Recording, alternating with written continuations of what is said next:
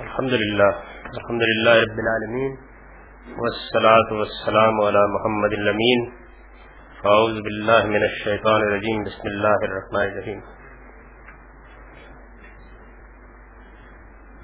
خواتین حضرات، اس سے پہلی نشست میں ہم یہ مطالعہ کر رہے تھے کہ سنت ابراہیمی کی روایت رسول اللہ علیہ وسلم کی بیست سے پہلے کن کن صورتوں میں موجود تھی؟ تو ہم نے یہ دیکھا کہ نماز کی روایت پوری طرح موجود تھی اور سید نابوذر نے اپنے ایمان کے واقعے میں یہ بیان کیا کہ وہ حضور کو ملنے سے تین سال پہلے نماز کے پابند ہو چکے تھے۔ جمعے کی اقامت کے بارے میں ہم نے دیکھا کہ قریش کے ہاں جمعے کے موقع کے اوپر اجتماع اور خطبے کی روایت اسی طرح موجود تھی جس طرح اب ہمارے ہاں ہے۔ نماز جنازہ کا ذکر بھی ہو گیا۔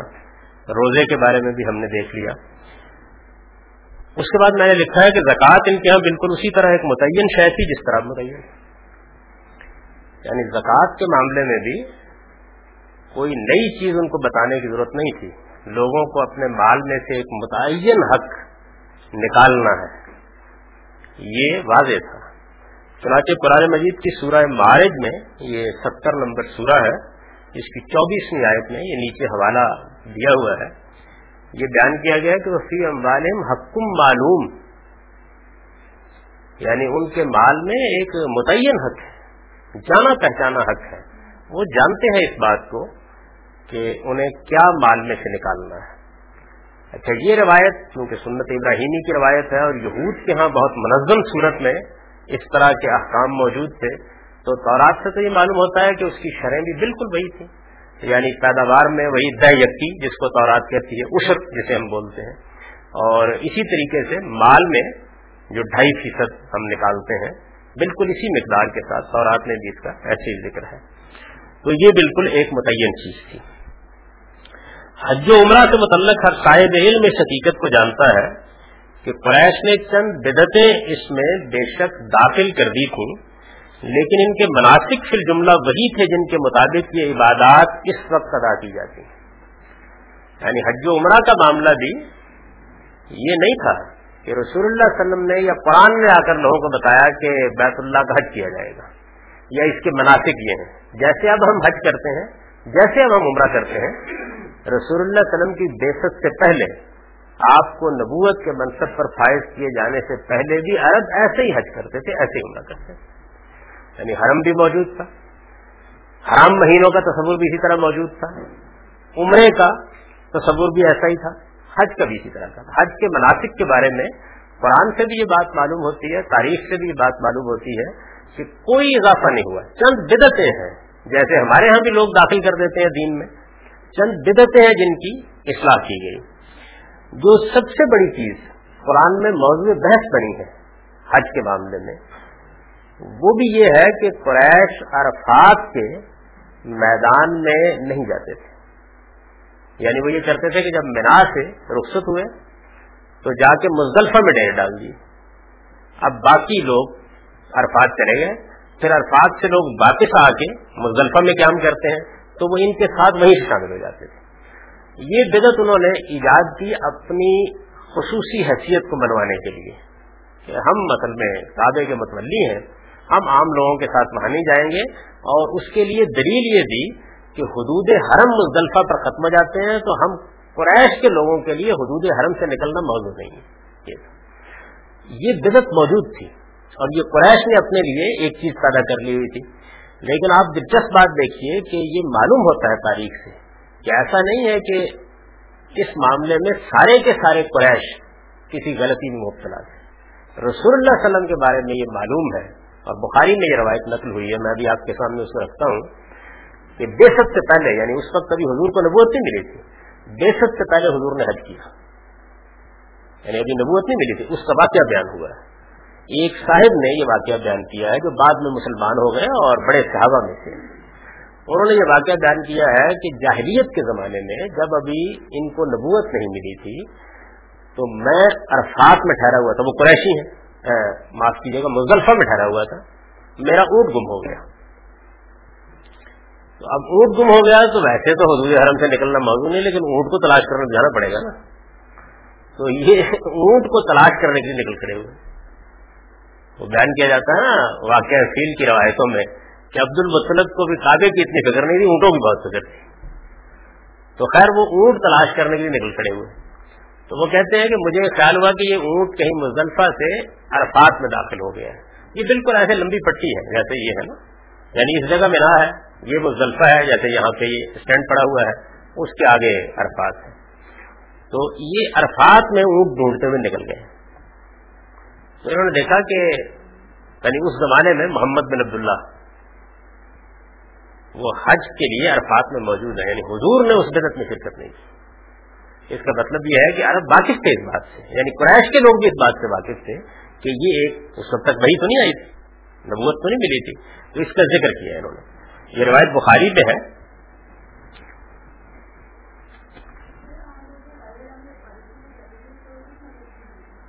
جیسے اب ہے، نماز پڑھتے تھے، اسی طریقے سے روزہ رکھتے تھے، جو عبادات ہیں، وہی عبادات تھے۔ یہ انہوں نے بیان کیے، یہ جبیر ابن متن ہے یہ کہتے ہیں کہ ازل تو بری علی یعنی میں حج کے زمانے میں اپنا اونٹ کو بیٹھا۔ مذہب تو اسلم ہوں یوم ارفا تو ارفا کے دن، جس دن وہاں وقوف ہوتا ہے، میں اپنا اونٹ تلاش کرنے کے لیے وہاں گیا۔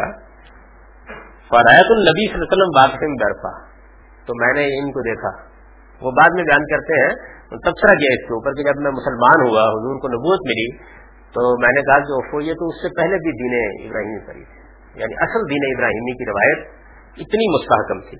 تو کہتے ہیں میں نے وہاں دیکھا ان کو، یہ عرفات میں ہے تو کل تو حاضر اللہ من الخمس سما شان ہوا ہونا تو میں نے کہا، یہ تو قریشی ہیں، یہ یہاں کیا کر رہے ہیں؟ یعنی مطلب ان کو تو ہماری ہی طرح مزدلفہ میں ٹھہرنا چاہیے تھا، لیکن محمد صلی اللہ علیہ وسلم وہاں پہنچے ہوئے تھے۔ تو اس سے یہ بات بھی معلوم ہوئی کہ بدعات داخل ہو گئی تھی، لیکن ایسے نہیں ہے کہ اصل تصور بالکل مٹ گیا تھا۔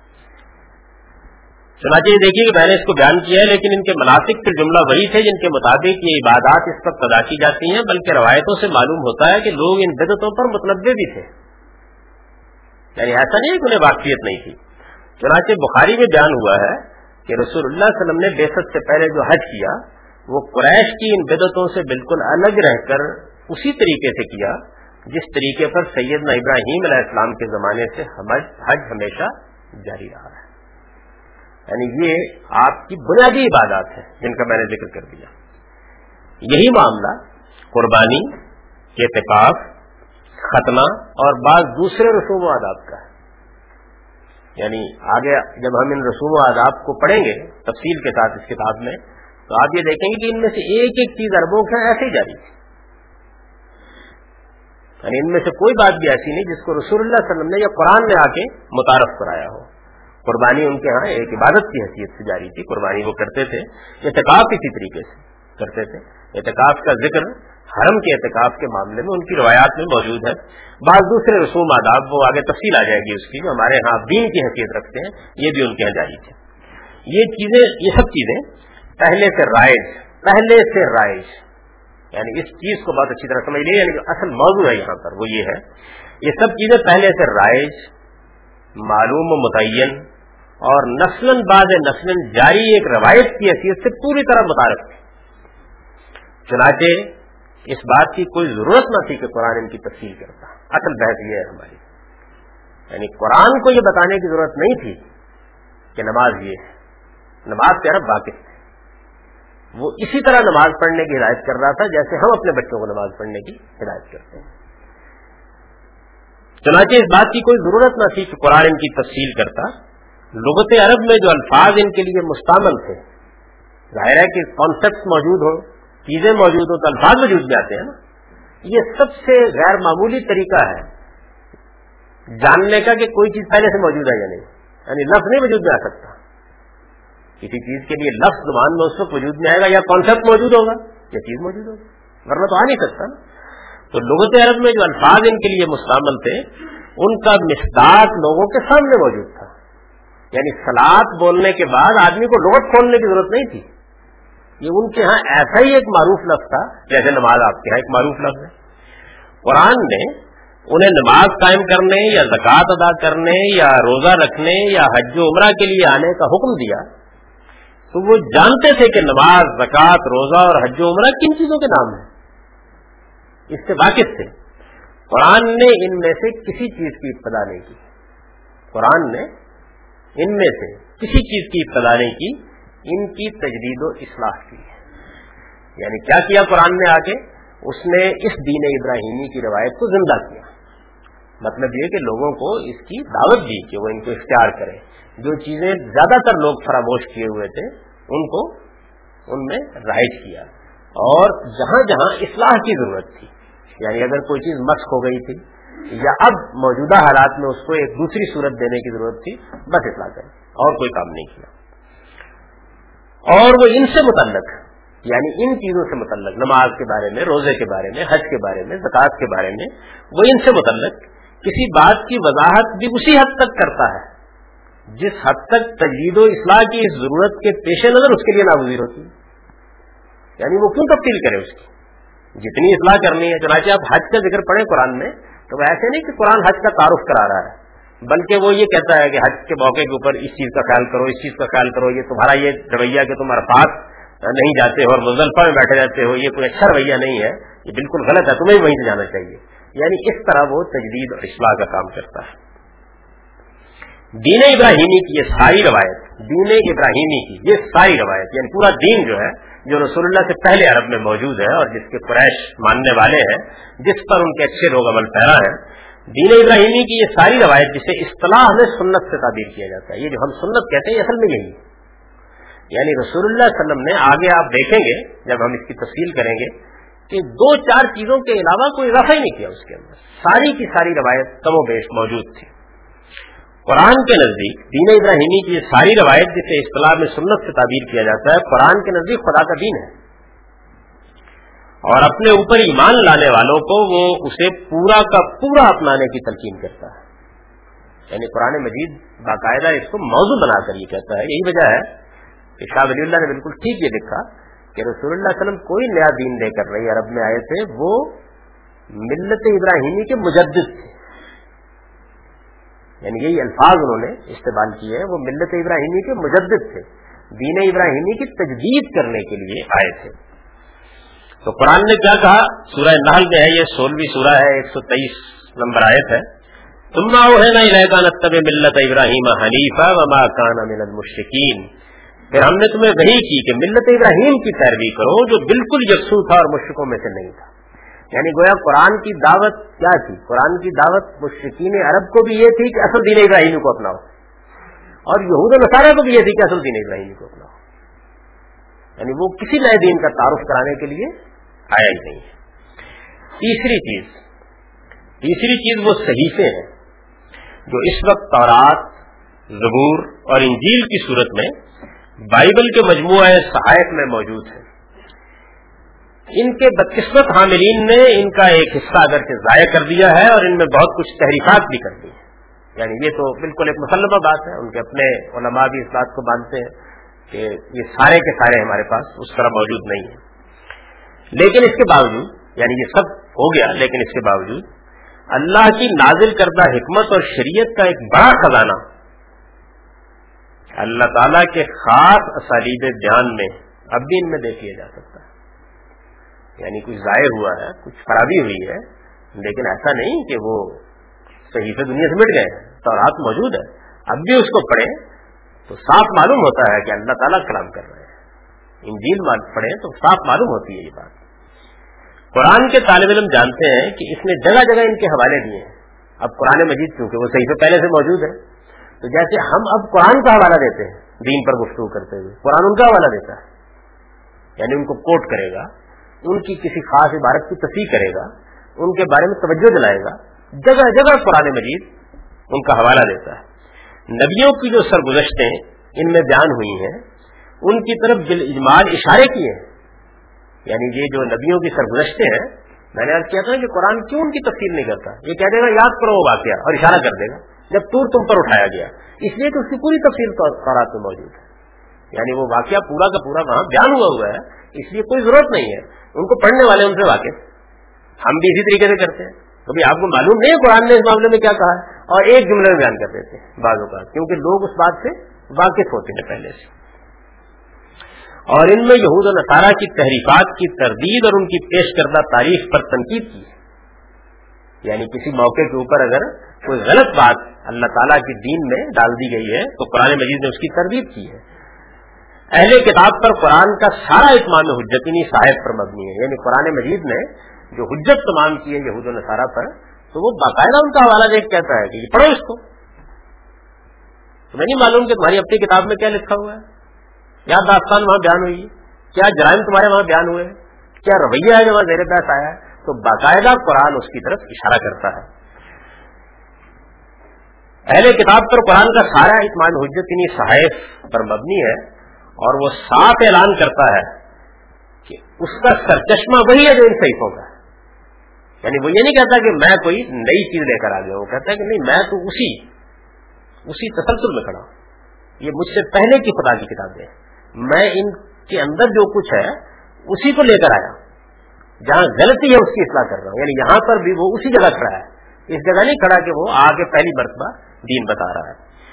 تو یہ دونوں آیات ہیں۔ ایک سورہ عال عمران سے ہے۔ تیسری سورہ ہے، یہ اس کی تیسری چوتھی آیت ہے اور یہ نساء ہے، چوتھی سورہ ایک سو تریسٹھ آیت ہے۔ نزل علیک الكتاب بالحق مصدقا لما بین یدہ وانزل التوراۃ والانجیل من قبل هدى للناس وانزل الفرقان۔ ان الذين كفروا بآيات الله لهم عذاب شديد والله عزيز ذو انتقام۔ اس نے تم پر کتاب اتاری ہے، پیغمبر حق کے ساتھ اس کی مصداق بنا کر جو اس سے پہلے موجود ہے۔ یعنی جو باتیں اس میں آنے والی بےسط کے بارے میں کہی گئی ہیں ٹھیک اس کا مقدار بن کر قرآن آیا ہے۔ اور اس نے تورات اور انجیل اتاری۔ اس سے پہلے لوگوں کے لیے ہدایت بنا کر۔ یعنی تورات و انجیل کو وہ اجنبی نہیں قرار دیتا۔ وہ یہ کہتا ہے کہ یہ میرے ہی سلسلے کی کتابیں ہیں۔ یہ اللہ کی اتاری ہوئی ہیں۔ اور اس کے بعد یہ فرقان اتارا ہے۔ یعنی اب یہ قرآن اتارا ہے۔ بے شک وہ لوگ جو اللہ کی آیتوں کے منکر ہوئے، ان کے لیے بڑا سخت عذاب ہے۔ اور اللہ زبردست ہے، وہ انتقام دینے والا ہے۔ یعنی وہ لوگ جو جانتے بوجھتے اللہ کی آیات سے واقف ہے اس کے دین کی پوری تاریخ سے واقف ہے انہیں معلوم ہے۔ جیسے قرآن نے الزام عائد کیا ہے یہود پر کہ وہ قرآن کو پہچاننے کے بعد اس کا انکار کر رہے ہیں۔ فرمایا کہ آپ یہ نہیں بچ سکتے، خدا کی دل سے۔ غلط فہمی ہے، غلطی ہے، اس پہ گفتگو ہو سکتی ہے۔ انا اوہینا الا کا کما اوہینا الا نوہم ون نبی من بعدی، و اوہینا الا ابراہیم و اسماعیل و اسحاق و یعقوب و الاسباط۔ وہ عیسا ویونس و ہارون و سلیمان و آتین داود زبورا. یہ پورا کا پورا گویا انبیاء کا سلسلہ ہے، جس کی طرف اشارہ کیا ہے۔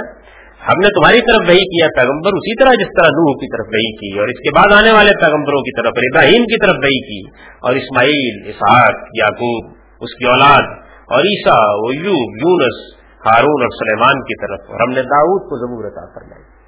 یعنی مطلب یہ ہے کہ قرآن مجید کس مقام پر کھڑا ہے، ان صحیحوں کے بارے میں۔ قرآن کا یہی پس منظر ہے، جس کی رعایت سے یہ چند باتیں اس کی شر و تفسیر میں بطور اصول ماننی چاہیے۔ یعنی یہ ہم نے اب اس تاریخ کو پڑھا، یہ دیکھا کہ قرآن کا پس منظر کیا ہے، اس کی دعوت کن مقدمات سے اٹھتی ہے۔ تو اب اس سے کیا اصول نکلتے ہیں؟ یعنی ہماری بحث یہ ہے کہ قرآن مجید کو سمجھنے کے اصول کیا ہے تو کیا اصول نکلتے ہیں اس ساری بات سے؟ اول یہ اول یہ کہ پورا دین خوب و ناخوب کے شعور پر مبنی یعنی اچھائی اور برائی کے شعور پر مبنی، ان حقائق سے مل کر مکمل ہوتا ہے۔ جو انسانی فطرت میں روز ازل سے بدیت ہے اور جنہیں قرآن معروف اور منکر سے تعبیر کرتا ہے، شریعت کے جو عوامر و نواحی یعنی عوامر و نواحی وہ چیزیں جن کا حکم دیا گیا، جن سے روکا گیا۔ عوامر جن کا حکم دیا گیا نواحی جن سے روکا گیا۔ شریعت کے جو عوامر و نواحی تعین کے ساتھ قرآن میں بیان ہوئے ہیں۔ یعنی قرآن نے جو شریعت بیان کی ہے، وہ ان معروفات و منکرات کے بعد اور ان کی احساس پر قائم ہے۔ یعنی ایسا نہیں ہے کہ پہلے وہ، نہیں، پہلے وہ۔ وہ معروفات، وہ منکرات، وہ مانی ہوئی اچھائیاں، وہ تسلیم شدہ برائیاں۔ ان سے وہ اٹھاتا ہے بات کو۔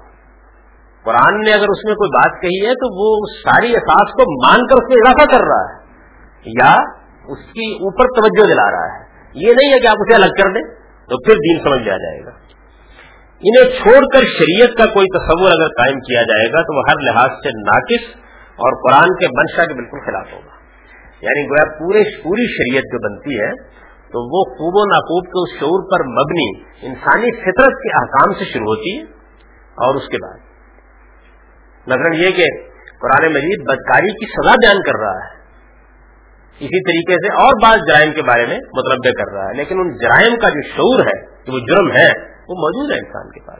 تو آپ شریعت کا تصور اگر اس شعور کو الگ کر کے کریں گے، جیسے کہ ہمارے ہاں ایک زمانے میں یہ بحث پیدا ہو گئی تھی کہ کیا جو ہمارے اندر یہ اچھائی برائی کا شعور ہے، یہ کوئی عقلی چیز ہے، کوئی فطری چیز ہے، یا اللہ نے کہہ دیا یہ اچھا ہے تو اچھا ہے، اللہ نے کہہ دیا برا ہے تو یہ برا ہے۔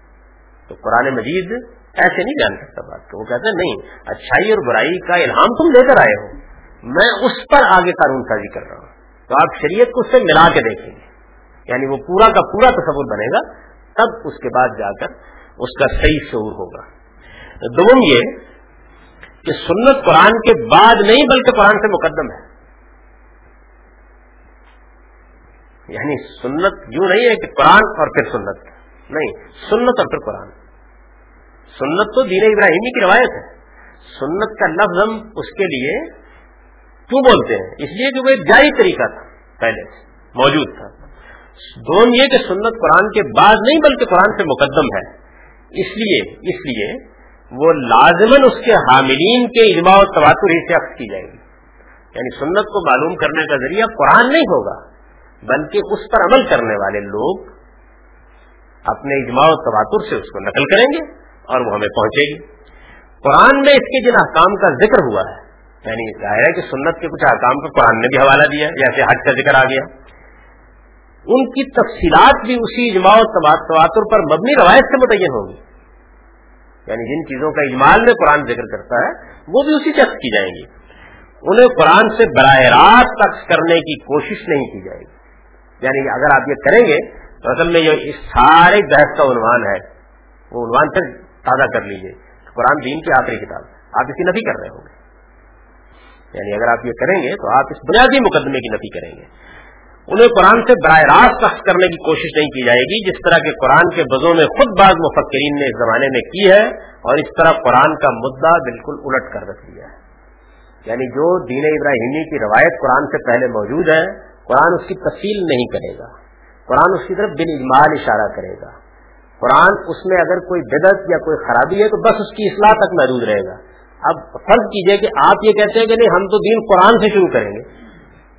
تو جانتے ہیں نتیجہ کیا نکلے گا؟ اس کا نتیجہ یہ نکلے گا کہ پھر آپ نماز قرآن سے ثابت کرنے کی کوشش کریں گے تو ذرا کر کے دیکھ لیجیے کیا زور چلتا رہا اس لیے وہ وہاں ہے ہی نہیں۔ یعنی وہ اپنی حیث تفصیلات کے ساتھ وہاں موجود نہیں ہے۔ اس کے اوقات بھی قرآن مجید نے یعنی یوں نہیں کہ قرآن نے متعارف کرائے ہیں وہ تو میں نے ابھی آپ کو ابو ذر کی روایت پڑھائی کہ وہ کہتے ہیں کہ میں حضور کو دیکھنے، ملاقات کرنے، آپ کے بارے میں سننے سے بھی تین سال پہلے نمازیں پڑھ رہا تھا اور عشاء کی نماز تو بہت اہتمام سے پڑھتا ہی تھا۔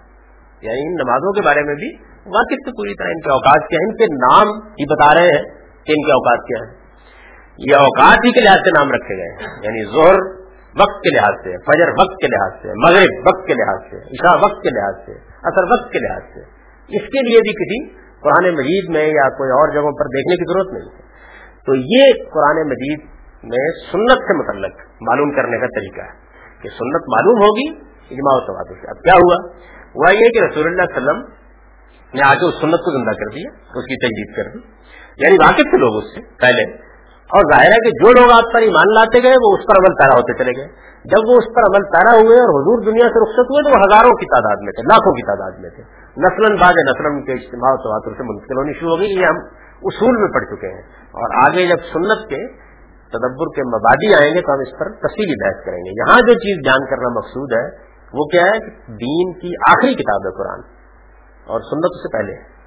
یعنی وہ تو پہلا دین ہے، وہ دین ابراہیمی ہے۔ اس کو قرآن زندہ کرنے آیا ہے۔ قرآن سے اس کی تفصیل نہیں معلوم کی جائے گی۔ اس کی تفصیل تو اسی طرح لوگوں کے اندر رائے معلوم معروف ہوگی۔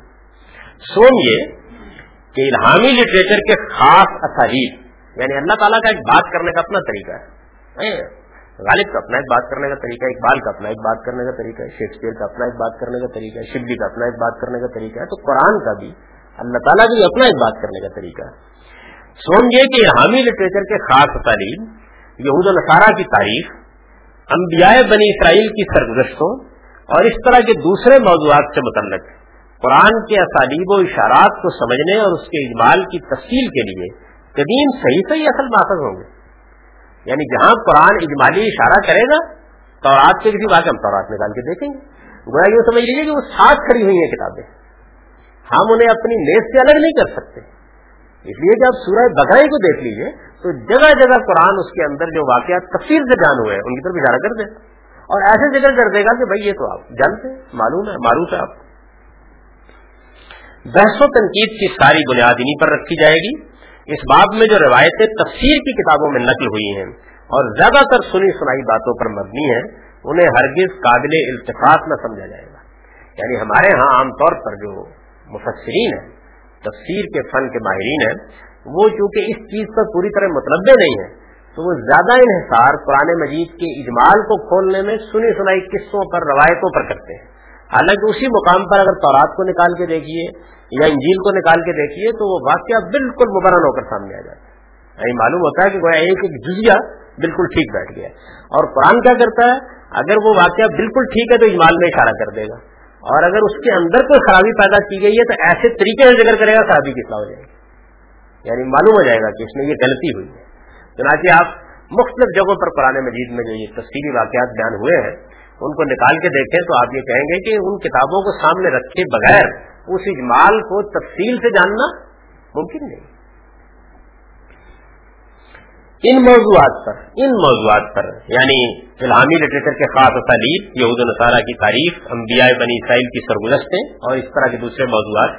ان موضوعات پر جو روشنی قدیم صحیفوں سے حاصل ہوتی ہے اور قرآن کے الفاظ جس طرح ان کی تفصیلات کو قبول کرتے یا ان کی تردید کر کے اصل حقائق کو واضح کرتے ہیں، اس کا بدل یہ روایتیں ہرگز نہیں ہو سکتی۔ اس میں تو جھوٹے افسانے ہیں قصے ہیں کہانیاں ہیں وہ جو بنی اسرائیل کے ہاں عام روایتیں تھیں، جیسے ہمارے یہاں ہے نا، کہ آپ کسی مسجد میں چلے جائیں دیہات میں، تو قصوں اور کہانیوں کی ایک پوری الفلہ ہے۔ سن سکتے ہیں آپ؟ یعنی اس میں ایسی ایسی باتیں بیان ہوتی ہیں کہ آدمی حیران رہ جاتا ہے۔ تو اگر اس کو آپ کتابوں میں نقل کر دیں اور اس سے قرآن سمجھنا چاہیں، تو بالکل یہی صورتحال ہمارے یہاں ہو گئے یعنی جو قصے عام طور پر بنی اسرائیل کے یہاں موجود تھے، وہ لوگوں نے کتابوں میں لکھ دیے، لوگ قرآن پڑھتے ہیں اچھا اس میں تور کے اٹھائے جانے کا واقعہ آیا ہے، ایک قصہ اس کے ساتھ بیان کرتے واقعہ فضر آیا، ایک قصہ اس کے ساتھ بیان کرتے اس کا بدل یہ روایتیں ہرگز نہیں ہو سکتی، جن سے نہ قرآن کے کسی طالب علم کے دل میں کوئی اطمینان پیدا ہوتا ہے، اور نہ اہل کتاب ہی پر وہ کسی پہلو سے حجت قرار پا سکتی ہے یعنی آپ ان روایتوں کی بنیاد پر اگر بات کریں گے تو اہل کتاب بھی نہیں مانیں گے اس کو۔ اس لیے کہ وہ اگر مانتے ہیں تو اسی طورات میں انجیل کو مانتے ہیں، اسی بائبل کے مجموعے کو مانتے ہیں۔ اور دوسری بات یہ ہے کہ جیسے ہی ان روایتوں کو ہم پڑھتے ہیں تو ان کے اندر اتنے منقرات ہیں کہ اس سے ویسے ہی کسی آدمی کا دل مطمئن نہیں ہوتا۔ اگر آپ کس جگہ پر رکھ کر دیکھیں گے یعنی قرآن میں جہاں اجمال ہے، کسی بنی اسرائیل کے واقعے کا، کسی سرگزشت کا، جہاں اجمال ہے، وہاں تورات نکالیے، وہاں ضرور نکالیے۔ اب مثال کے طور پر دیکھیے نا، قرآن مجید ایک جگہ یہ کہتا ہے کہ ہم نے زبور میں ولقت کتب نہ پھر زبور میں باد ذکر ان لرز یرس و عباد صالحون کہ ہم نے زبور میں بار بار کی یاد دہانی کے بعد یہ کہا ہے نا کہ زمین کے وارث ایک دن خدا کے سالے بندے ہوں گے۔ اب یہ کیسا حوالہ ہے؟ یعنی زبور میں آپ اس جگہ کو زبور سے نکالیے۔ جیسے ہی آپ زبور سے اس کو نکالیں گے ایک پوری دنیا ہے۔ یعنی وہ ایک بہت شاندار مضمور ہے، جس کے اندر بار بار یہ الفاظ آتے ہیں۔ یعنی معلوم ہوتا ہے کہ قرآن اس کو کس طریقے سے ریفر کر رہا ہے۔ تو ہم آگے بڑھیں گے تو اس میں بعض چیزیں میں آپ کے سامنے رکھوں گا بھی جب قرآن مجید کا مطالعہ کریں گے کہ کیسے قرآن اس کو واضح کرتا ہے اور کس طرح سے بیان کرتا ہے۔ تو یہ جو چھٹی چیز تھی، یا جو چھٹا اصول تھا، یہ پایا تکمیل کو پہنچ گیا اس کے ساتھ۔ ایک مرتبہ پھر ذہن میں تازہ کر لیجیے اس بات کو کہ یہ اصل میں بحث کیا ہے۔ یعنی بحث یہ ہے کہ قرآن کو اگر آپ دین کی پہلی کتاب مان کے شروع ہوں گے، ساری ترتیب الٹ جائے گی۔ قرآن دین کی آخری کتاب ہے۔ اور جب آخری کتاب ہے، تو پھر اس سے پہلے جو کچھ دین ہے، اس کے پس منظر میں وہ گفتگو کرے گا۔ جب اس کے پس منظر میں گفتگو کرے گا، تو گفتگو کا اسلوب اور ہوگا، بات کا انداز اور ہوگا۔ پھر جمال ٹھیک ہے تفصیل کی ضرورت نہیں۔ پھر اشارہ ٹھیک ہے۔ آپ نماز کی فکر نہیں جان کریں گے وہاں، مثال کے طور پر۔ پھر حج کے اندر اگر کوئی خرابی ہے، تو یہ کافی ہے کہ آپ اس کی اصلاح کر لیں۔ پھر حج کے مناسب وہاں بیان نہیں ہوں گے۔ تو یہ ترتیب ملحوظ نہ رکھنے کے نتیجے میں ہمارے ہاں پچھلی صدی میں بڑا غیر معمولی فتنہ پیدا ہوا۔ یعنی بعض لوگوں نے براہ راست قرآن مجید سے نہیں، ہم کسی اور کو نہیں دیکھیں، قرآن کو دیکھیں گے۔ اور قرآن سے نماز نکالنا چاہیے، قرآن سے روزہ نکالنا چاہا، قرآن سے حج نکالنا چاہا۔ جب ان چیزوں کو وہاں سے نکالنا چاہا تو وہاں اس طرف پائی نہیں جاتی۔ یعنی قرآن مجید تو ان کی طرف اشارہ کر کے چلا جائے گا، اجمال میں بات کر کے چلا جائے گا۔ تو یہ تین چیزیں قرآن کے طالب علم کو سامنے رکھنی چاہیے۔ ایک یہ کہ شریعت خوب اور ناخوب، اچھائی اور برائی، خیر اور شر کے اس بنیادی تصور سے جو انسان کے اندر موجود ہے، آگے بڑھتی ہے۔ یعنی آپ اس سے شروع کریں گے، پھر شریعت کا حکم اس کے اوپر ہوگا۔ دوسرے، دین ابراہیمی کی روایت سنت ہے، یہ قرآن سے مقدم ہے۔ اور ہمارے یہاں جتنا ڈھانچہ ہے دین کا، نماز، روزہ، حج، زکات، یہ بڑی بڑی چیزیں جتنی ہیں ختنہ قربانی، اعتکاف اور بہت سی رسوم و آزاد، یہ سب پہلے سے چلے آ رہے ہیں۔ یہ انبیاء علیہ السلام کی سنت ہے۔ اب میں یہ اصطلاح استعمال کر رہا ہوں۔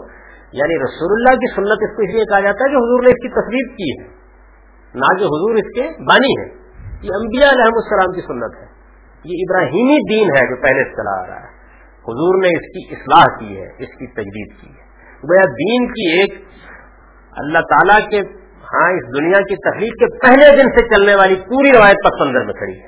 اور اس میں قرآن ہم سے گفتگو کر رہا ہے۔ تو یہ روایت پہلے بھی لوگوں کے پاس تھی۔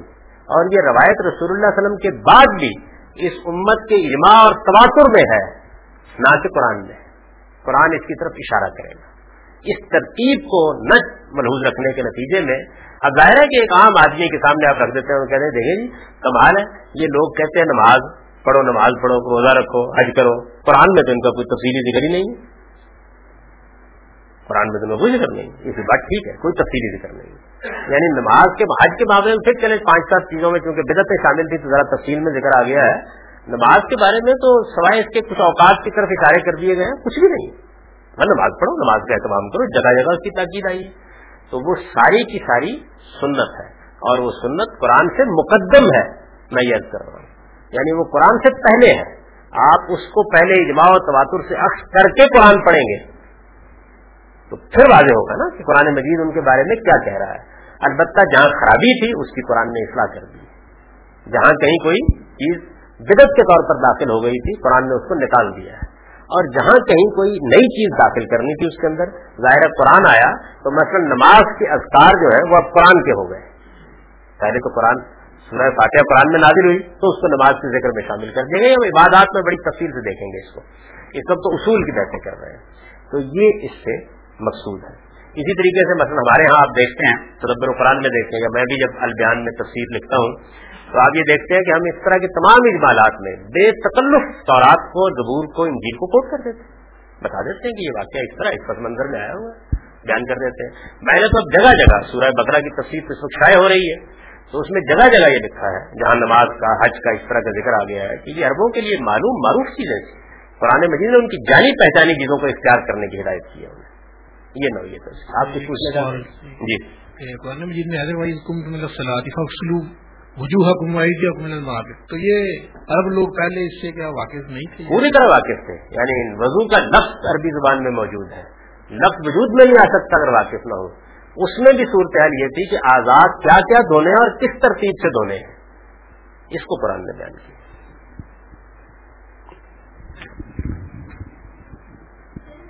تو یہ بظاہر تو ایک بڑی سادہ سی چیز لگتی ہے یعنی یہ جو ہم نے بات پڑھا، دین کی آخری کتاب۔ میں نے اس کو عنوان یہ قائم کیا نا اپنی کتاب میں، دین کی آخری کتاب۔ تو دین کی آخری کتاب کا مطلب ہے ایک۔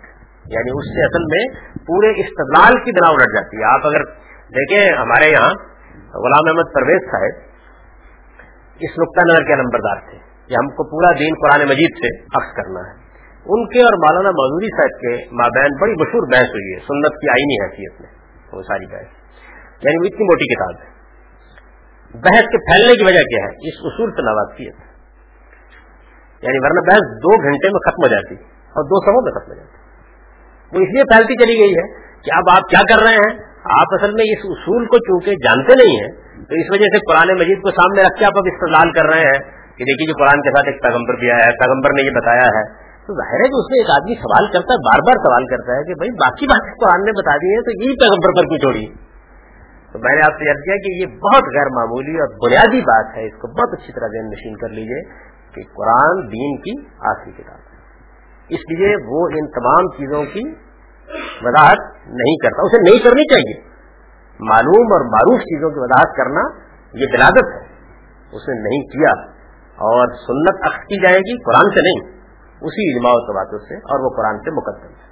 جی۔ قرآن جو ہے اس کی حیثیت نظان اور فرقان کی ہے۔ یہ بنیادی مقدمہ ہم لے کے چلے ہیں۔ جی۔ تو اب ہم نے جب سنت کو مقدم قرار دے دیا تو پھر اس کی وہ بنیادی حیثیت سے کوئی پرابلم تو نہیں پیدا ہوتا۔ مقدم کا مطلب یہ ہے کہ وہ تاریخی لحاظ سے اس سے پہلے ہے میزان اور فرقان تو کھڑی قرآن کہہ دے گا یہ بات غلط غلط ہو جائے گی۔ میزان فرقان کا مطلب تو یہ ہے کہ وہ جس چیز کو غلط قرار دے دے قرار دے دیا اس نے۔ یعنی عربوں میں حج کی روایت کے اندر جو غلطی موجود تھی اس نے کہا اس کی اطلاع رکھو گے۔ یعنی اب کوئی چیز اس پر کھڑی ہے۔ مقدم ہونے کا مطلب تاریخی لحاظ سے پہلے کھڑی ہے۔ اس کے معنی یہ برتر نہیں مقدم کا مطلب۔ وہ اس سے پہلے کھڑی نظام اور فرقان تو وہ ہے۔ فیصلہ وہی کرے گا۔ جی؟ سنت کیا کیا ہے؟ آپ کا سوال یہ ہے۔ ہاں یہ آئے گا میرے بحث آگے ایک پورا باب آ رہا ہے یعنی مبادی تدبر سنت کا۔ اس میں بھی آپ دیکھیں گے کہ میں نے جس زاویے سے اس ساری بحث کو دیکھا ہے، وہ بالکل منفرد طریقہ ہے اس سارے معاملے کو دیکھنے کا، لیکن اس کو ہم اس موقع پر پڑھیں گے۔ اب جناب تدبر و قرآن کے مبادی میں، ابھی کتنا وقت ہے ڈاکٹر تیرہ منٹ ہے ابھی۔ تو اچھے طالب علموں کی طرح تھوڑا اور پڑھ لیجیے ساتویں چیز۔ ساتویں چیز کیا ہے؟ یعنی یہ بات طے کرنی چاہیے کسی کتاب کو پڑھتے ہوئے۔ یہ دیکھیے نا کہ یہ جو اصول ہم نے دیکھا، دین کی آخری کتاب۔ تو یہ کتاب کو پڑھتے وقت آپ کے سامنے رہنا چاہیے۔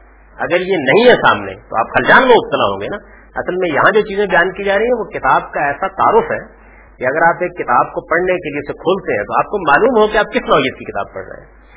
تو اب آگے میں نے جس چیز کو اس کتاب میں موضوع بنایا ہے، وہ یہ ہے کہ قرآن اصل میں یعنی اپنی نوعیت کے لحاظ سے کیا کتاب ہے؟ یہ معلوم ہونا چاہیے نا، اپنی نوعیت کے لحاظ سے کیا کتاب ہے، کیا موضوع ہے قرآن مجید کا، کس سبجیکٹ کو وہ کر رہی ہے۔ مثال کے طور پر مختلف اہل علم اس کو بیان کرتے ہیں۔ قرآن ہدایت کی کتاب ہے، یہ مجمل بات ہے۔ یعنی ہدایت کی کتاب ہے مطلب رہنمائی تو ملے گی، وہ آپ کو اور چیزوں سے بھی مل سکتی ہے، قرآن سے بھی ملتی ہے۔ یا مثال کے طور پر یہ کہ قرآن مجید انسان کی حقیقت سے اس کو باخبر کرنے کے لیے ہے، یا اس کا موضوع دین کے مباحث ہے۔ یہ بیان کیا جاتا ہے نا۔ آپ تفیم القرآن کا مقدمہ پڑھیں تو مولانا مودودی بیان کرتے ہیں کہ قرآن مجید کا موضوع کیا ہے، چار پانچ چیزیں انہوں نے بیان کی ہیں اس کے اندر۔ تو قرآن مجید کس نوعیت کی کتاب ہے؟ یعنی وہ کیا چیز ہے؟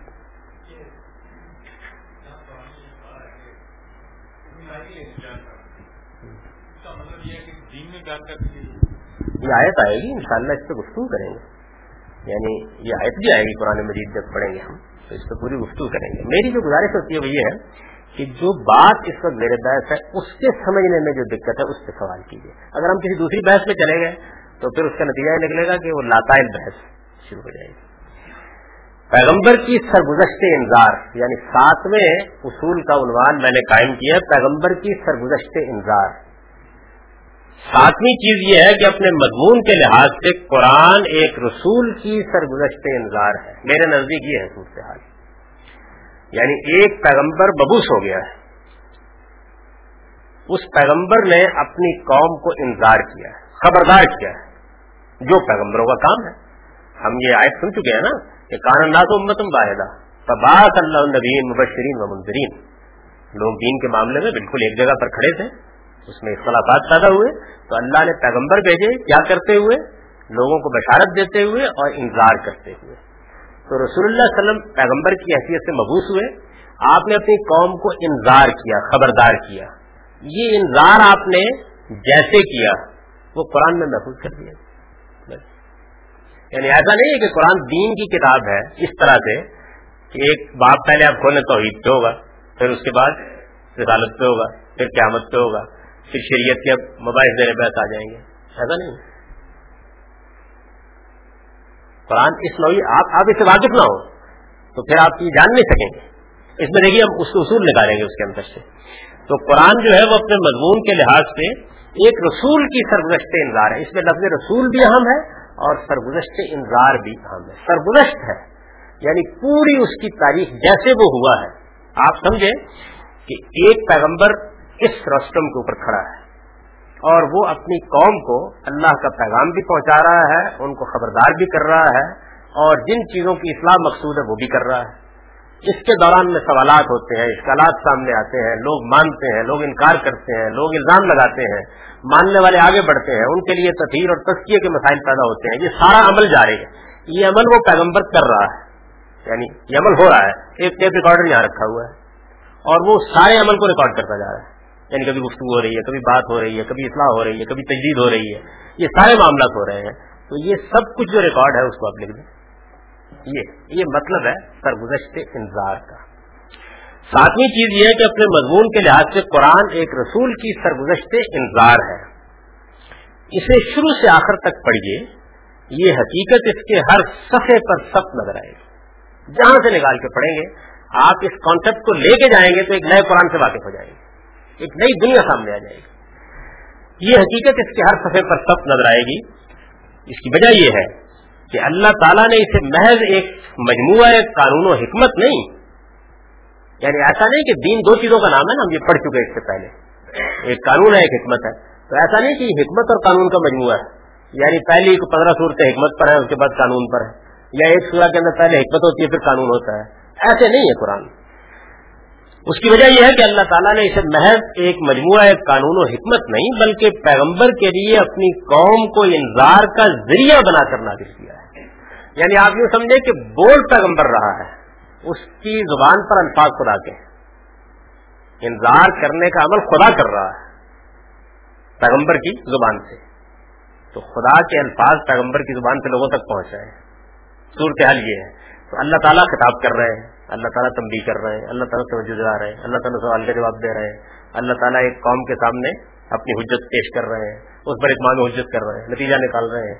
یہ سارا عمل جتنا ہے، یہ اصل میں قرآن میں زیر بحث آتا ہے۔ چنانچہ فرمایا ہے وہ حاضل قرآن بہی و مم بلغ اور میری طرف یہ قرآن اس لیے وہی کیا گیا ہے کہ اس کے ذریعے سے میں تمہیں انتظار کروں اور ان کو بھی جنہیں یہ پہنچے۔ ان کو بھی جنہیں یہ پہنچے۔ یہ ایک بالکل پیش کا افتادہ حقیقت ہے۔ قرآن کو آپ پڑھیں گے کس روشنی میں تو آپ یہ معلوم کریں گے کہ یہ پہلے کیوں نہیں کہی یہ بات؟ یعنی اتنی واضح بات ہے یہ۔ لیکن جب توجہ نہیں ہوتی آدمی کی تو اس جانب وہ متنوع بھی نہیں ہوتا۔ نبی صلی اللہ علیہ وسلم سے متعلق معلوم ہے کہ آپ نبوت کے ساتھ رسالت کے منصب پر بھی فائز تھے۔ یعنی رسول اللہ کے بارے میں ہم یہ جانتے ہیں کہ آپ صرف نبی نہیں تھے اس کے ساتھ رسول بھی تھے۔ اللہ تعالیٰ جن لوگوں کو خلق کی ہدایت کے لیے مبوس فرماتے ہیں اور اپنی طرف سے وہی و الہام کے ذریعے سے ان کی رہنمائی کرتے ہیں، انہیں نبی کہا جاتا ہے۔ لیکن ہر نبی کے لیے ضروری نہیں ہے کہ وہ رسول بھی ہو۔ یعنی یوں سمجھے کہ نبی تو ایک عمومی منصب ہے اور نبیوں میں سے بعض لوگوں کو رسالت کے منصب پر فائز کیا جاتا ہے۔ رسالت ایک خاص منصب ہے جو نبیوں میں سے چند ہی کو حاصل ہوا ہے۔ قرآن میں اس کی تفصیلات کے مطابق یعنی وہ کیا منصب ہے؟ نبی تو معلوم ہے نا، اللہ سے بھائی الہام پایا اور اس کے بعد لوگوں کو ہدایت کی بات بتائی، ان کو انکار کیا، ان کو بشارت دی۔ رسول کی کیا خصوصیت ہے؟ قرآن میں اس کی تفصیلات کے مطابق رسول اپنے مخاطبین کے لیے خدا کی عدالت بن کر آتا ہے یعنی یہ فرق واقع ہو جاتا ہے۔ جب کبھی کسی رسول کو، جب کسی کسی نبی کو رسول بنا کے کھڑا کر دیا جاتا ہے تو اس کا ایک مطلب ہے، اس کا مطلب یہ ہے کہ اب زمین پر اس قوم کے لیے خدا کی وہ عدالت جو قیامت میں لگنی ہے، لگ گئی۔ یعنی جو عدالت قیامت میں ہم سب کے لیے لگنی ہے، وہ اس وقت، اس قوم کے لیے لگ گئی۔ عدالت۔ اپنے مخاطبین کے لیے خدا کی عدالت بن کر آتا ہے اور ان کا فیصلہ کر کے دنیا سے رخصت ہوتا ہے۔ یعنی نبی دعوت پہنچا کے چلا جائے گا آپ نے مانا، مان لیا، نہیں مانا نہیں مانا۔ ہو سکتا ہے آپ نبی کو مار کے بارے ہو جائے لیکن رسول اس طرح نہیں جاتا۔ یعنی وہ عدالت لگاتا ہے، عدالت میں مجرموں کو مجرم ٹھہراتا ہے۔ جن کو بری ہونا ہے، ان کی برات کا فیصلہ سناتا ہے۔ اور اس کے بعد مجرموں کو سزا دے کے جاتا ہے دنیا میں۔ یہ مطلب ہے عدالت لگانے کا۔ یعنی وہ جب آتا ہے، تو وہ گویا اس قوم کے لیے وہی عدالت لگا دیتا ہے جو قیامت میں کیا ہونا ہے۔ سارے لوگ اٹھیں گے۔ تو قرآن کہتا ہے نا کہ پہلا کیا پہلا کام کیا کیا جائے گا؟ پہلا کام یہ کیا جائے گا کہ ان کو الگ الگ کیا جائے گا۔ یعنی اٹھیں گے، سب قبروں سے اٹھ کریں گے۔ بہت سارا محفل قبور۔ اب اللہ تعالیٰ کیا کریں گے؟ ان کو الگ الگ کریں گے۔ یہ صالحین ہے یہ سابقین ہے یہ صاب الیمین ہے یہ صاب الشمال ہے یہ دو میں جانے والے ہیں۔ ان کے نامہ اعمال میں ملی جلی چیزیں ہیں۔ ان کے لیے میزان لگانی ہے۔ یہ بڑی ذمہ ہے۔ یہ ہوگا نا پہلے۔ اس کے بعد ہی فیصلہ سنایا جائے گا۔ جیسے عدالت کرتی ہے۔ تو یہ جو عدالت ہے یہ چھوٹے پیمانے بہت ظاہر ہے کہ عدالت کبرا ہوگی۔ عدالت کبرا۔ دو لفظ آپ اس کتاب میں دیکھیں گے، میں استعمال کروں گا۔ یا عدالت اس کے لیے یا دینونت یہ دینونت جو ہے، یہ یوم الدین جیسے ہے نا جزا و سزا۔ یعنی جزا و سزا یا عدالت۔ جو قیامت میں ہونی ہے، وہ چھوٹے پیمانے پر۔ دینونت سغرا یا عدالت سغرا یا قیامت سغرا گویا برپا ہو جاتی ہے۔ یہ جب بھی کوئی رسول آتا ہے، تو یہ ہوتا ہے۔ اچھا یہ فیصلہ کیسے ہوتا ہے؟ قرآن بتاتا ہے کہ رسولوں کی دعوت میں یہ فیصلہ، رسولوں کی دعوت میں یہ فیصلہ انذار انذار عام، اتمام حجت اور ہجرت و برات کے مراحل سے گزر کر صادر ہوتا ہے۔ یعنی اس کے مراحل کیا ہوتے ہیں؟ کیسے یہ عدالت لگتی ہے؟ پیغمبر پہلے انتظار کرتا ہے، خبردار کرنے کا کام کرتا ہے۔ اور یہ کام جو ہوتا ہے، یہ الگ الگ ہوتا ہے۔ مطلب یہ ہے کہ آپ سے دوستی ہے، آپ کو خبردار کیا، آپ سے تعلق ہے، آپ کو خبردار کیا۔ یہ پہلا مرحلہ ہوتا ہے۔ ہم جب یہ اسی کتاب میں آگے جو اس کا باب آئے گا، قانون دعوت، تو اس میں ان سب چیزوں کی بڑی تفصیل دیکھیں گے۔ رسول اللہ کی دعوت پر اس میں پورا باب ہے۔ دوسرا مرحلہ کیا انکار عام کا؟ یعنی اب اس کو حکم دیا جاتا ہے کہ اب قوم کو آپ عمومی انتظار کریں یعنی باہر نکل کر، کھڑے ہو کر انتظار کریں۔ جو بھی ذرائع اس زمانے کے موجود ہو حضور اس میں صفا کی پہاڑی پر چڑھے، حضور اس میں بیت اللہ میں گئے، حرم میں کھڑے ہوئے۔ تو انضار عام انضار عام کے نتیجے میں اللہ کی حجت تمام ہو جاتی ہے۔ یعنی گویا بات اس درجے میں واضح ہو جاتی ہے کہ اس کے بعد کسی کے لیے انکار کی گنجائش نہیں رہتی۔ کیسے واضح ہوتی ہے؟ یہ بھی ہم قانون دعوت میں دیکھیں گے، یہاں چونکہ اجمالی اشارہ ہے۔ اس کے بعد رسول سے کہا جاتا ہے کہ اب آپ اس قوم سے نکلیے۔ یعنی آپ کے ہوتے ہوئے قرآن نے کیا دل نواز الفاظ استعمال کیے ہیں؟ ماں کن نہ محسوس قرآن تفیم آپ کے اندر ہوتے ہوئے کیسے عذاب دے دیں آپ نکلے نا باہر. ادھر نہ خلافہ کا اللہ کلیلہ آپ نکلے، اس کے بعد یہ ایک منٹ بھی نہیں رہیں گے بات خاتمہ کر دیں گے. تو آپ نکلے. تو رسول کو پھر یہ کہا جاتا ہے کہ آپ نکلیں یہاں سے. یعنی اس قوم کو آپ چھوڑ دیں. یہ برات کا مرحلہ ہے.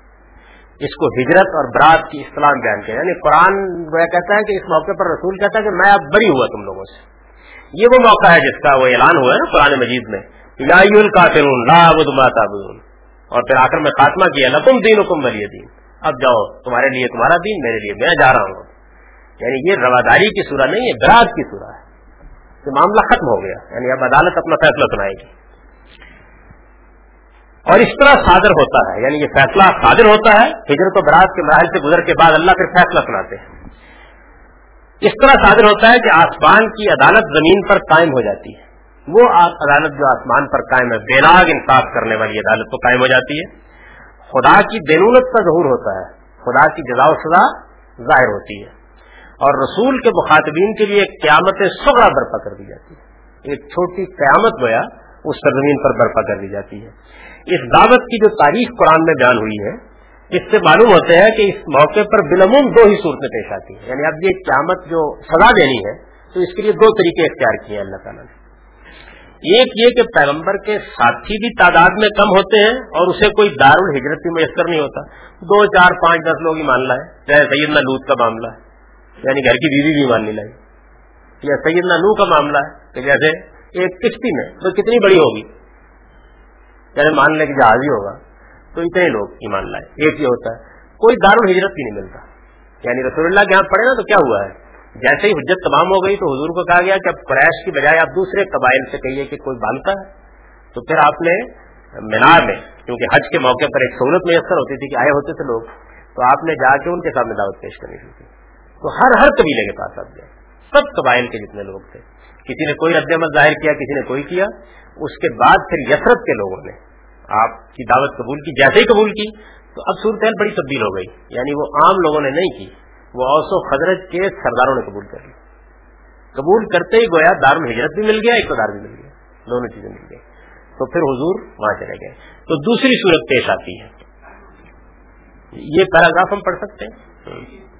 اچھا۔ اس سے معلوم ہوتا ہے کہ اس موقع پر بالعموم دو ہی صورتیں پیش آتی ہیں۔ ایک یہ کہ پیغمبر کے ساتھی بھی تعداد میں کم ہوتے ہیں اور اسے کوئی دار الحجرت بھی میسر نہیں ہوتا۔ دوسرے یہ کہ وہ موتب تعداد میں اپنے ساتھیوں کو لے کر نکلتا ہے۔ اور اس کے نکلنے سے پہلے ہی اللہ تعالیٰ کسی سرزمین میں اس کے لیے آزادی اور تمکن کے ساتھ رہنے، بسنے کا سامان کر دیتے جیسے حضور کے ساتھ ہوا۔ ان دونوں ہی صورتوں میں، ان دونوں ہی صورتوں میں خدا کی وہ سنت، قرآن اس کو سنت کہتا ہے، سنت الہی کہتا ہے۔ خدا کی وہ سنت لازمن روبہ عمل ہو جاتی ہے جو قرآن میں اس طرح بیان ہوئی ہے۔ قرآن میں کیسے بیان ہوئی ہے؟ اس آیت کو ہم انشاءاللہ اگلے جمعے کو پڑھیں گے۔ اقول و قولی حاضر